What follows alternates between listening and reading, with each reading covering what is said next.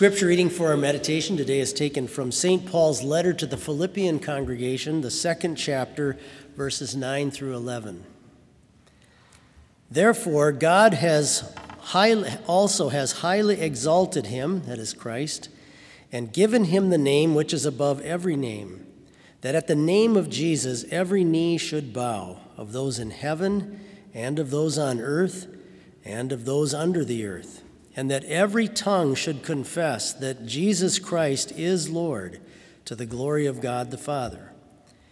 These are your words, Heavenly Father. They are your truth. We pray that you would now strengthen our faith through them. Amen.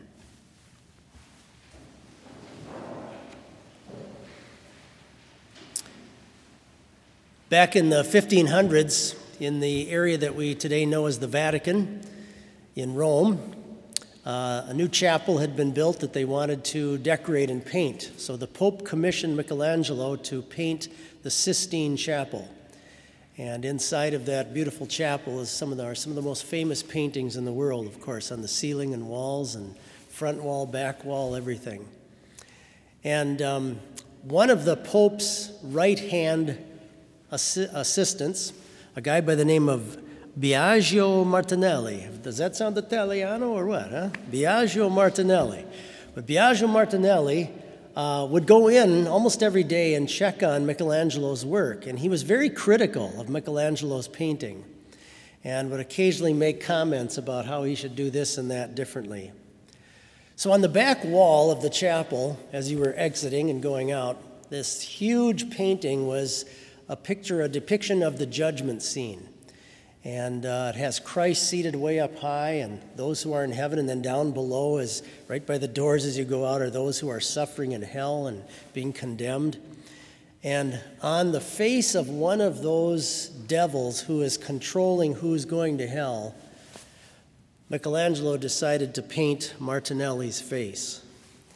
And so I always thought when he left that chapel every day, uh, during worship services. Can you imagine looking at the hell scene and seeing your face represented in there? Judgment Day is something that it's, it's so far removed from us, it's almost hard for us to envision what it would be like.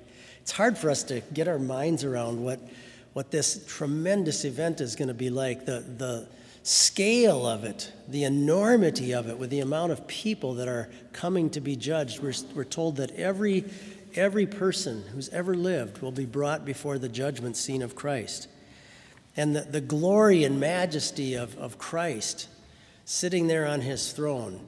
It's hard for artists even to try and capture this uh, it, because it just, it, just, it just seems so like such a foreign concept to us. It's so far removed from us. The text that we have before us today transports us somewhat to that scene. And it talks about Christ seated in his glory and in his majesty. And St. Paul says this that at the name of Jesus, every knee should bow, and that every tongue should confess that Jesus Christ is Lord.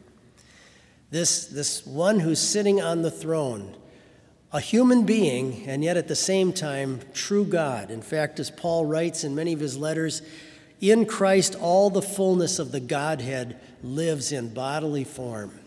Just think what that is saying to us that in this human being of Jesus Christ, all the fullness of the deity that made everything lives in bodily form. It's just hard for us to get our heads around that. In eternity, Paul is saying, there is nothing but submission to Christ. There's nothing but bowing to Him and submission to Him. And it's found in two different forms. The first form is forced submission, regretful submission by those who did not acknowledge him as their Savior. Forced submission. We think of Jesus' parable of the rich man in hell, who uh, by his unbelief is taken to hell, and he's crying out to Abram in heaven to send somebody to, to cool his tongue and also to, to go back and talk to his brothers so that they don't end up coming there. He now is forced to submit that Christ truly is the Savior, that he didn't believe in this life, and that he cast aside in this life. Regretfully, he now has to submit to Christ. Every knee will bow to Christ. I think of Pontius Pilate, that, that Jesus came before him in his earthly court and by his decree ended up going out to be crucified. Think about how, Pilate viewed this, this little guy in front of him from Nazareth, this Galilean who just seemed like such an insignificant person in history, and the way he abused him and, and mistreated him.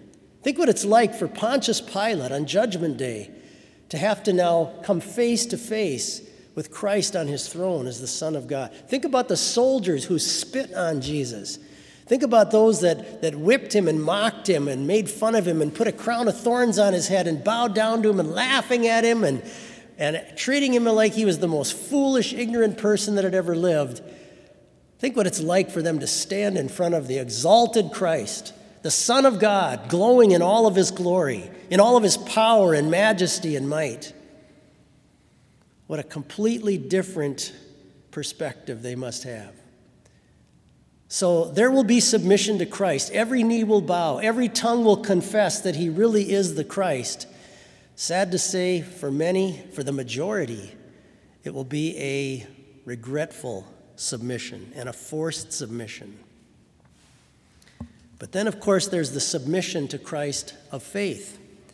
The Son of God did not come into this world just to become a human being in theory or to be like an actor that just kind of acted out a part for us. But he became a human being like you and me in absolutely every way except sin. The one exception was sin. And it's kind of interesting, isn't it, that the one thing about his life as a human being that characterized him as different from us is the very thing he came into this world to save you and me from our sins. And so God rightly refers to him as Emmanuel, God with us, God Himself in the flesh, who has now come to be in our world and to be part of us as we look forward to His birth coming up at Christmas time. In the 300s, there was a Christian preacher by the name of John Chrysostom, and this is what he writes about Jesus, about the Son of God coming and becoming a person. He says, In order for a mediator, a go between, in order for a mediator to join two sides together, he must belong to both and be able to identify with both. So, in this exalted Christ is still our brother is still our fellow human being who came into this world not simply to identify with us and not simply to understand our world, but to live out a perfect life for you, a perfect record for you before God, and to ultimately die for you and me before God. When I think of Jesus on his throne, I sometimes am reminded of the uh, story, the great story of Joseph in the Old Testament. If you remember, Joseph's brothers thought that their puny little brother was not even worth living. They were going to kill him at one point. But finally, were talked into selling him into slavery. He was taken to Egypt, and they thought he was out of their hair and away from them. And then, many years later, as they come, here their brother, without them knowing it, has risen to the position to the, to the right hand of, of the Pharaoh, the king of Egypt, probably the most powerful ruler in the world at the time. And here, here is now uh, their brother, and they're, they're not aware of it. And uh, we think of how, in that, that story in the book of Genesis, how they come before him afraid that they're now going to be judged and maybe even be put to death. And suddenly Joseph reveals himself to them as their loving brother who had forgiven them. It's kind of a little picture for us. There, there's probably something in you right now, and as there can be in me too, when we look to Judgment Day as, as something a little bit intimidating and fearful. We know of God's grace, we know what Christ has done, but there's still, there's still an opinion of the law inside of us that knows how we've lived. I still know what my life is like. I still know all the wickedness that I've done in my life. And it's easy for that to, to rise up and to cause me to be fearful of, of that type of a scene.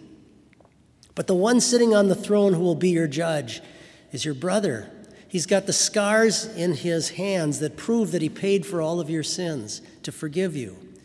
And he's your loving brother who seeks to embrace you and welcome you into his beautiful home in heaven.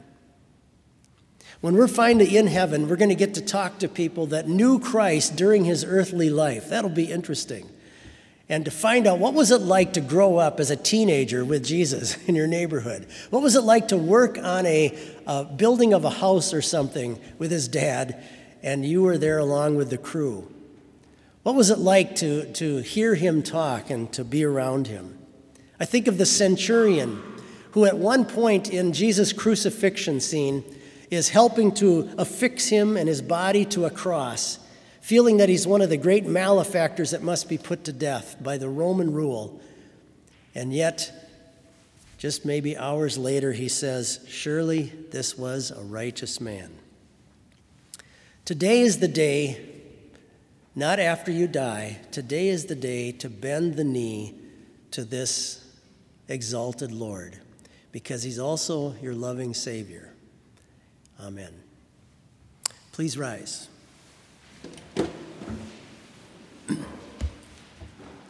And we pray.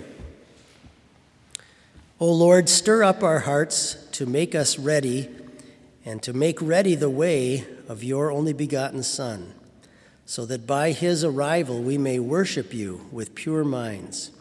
We pray all of this through the same Jesus Christ, who is your Son, our Lord, who lives and reigns with you in the Holy Spirit, one true God, now and forever. Amen.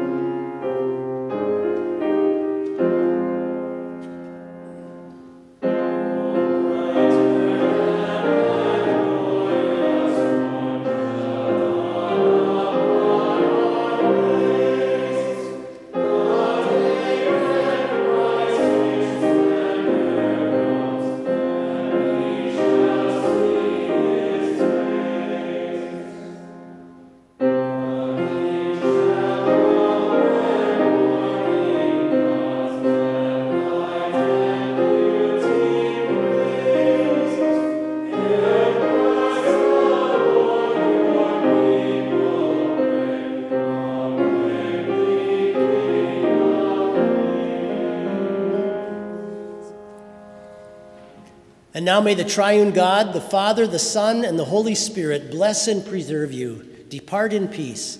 Amen.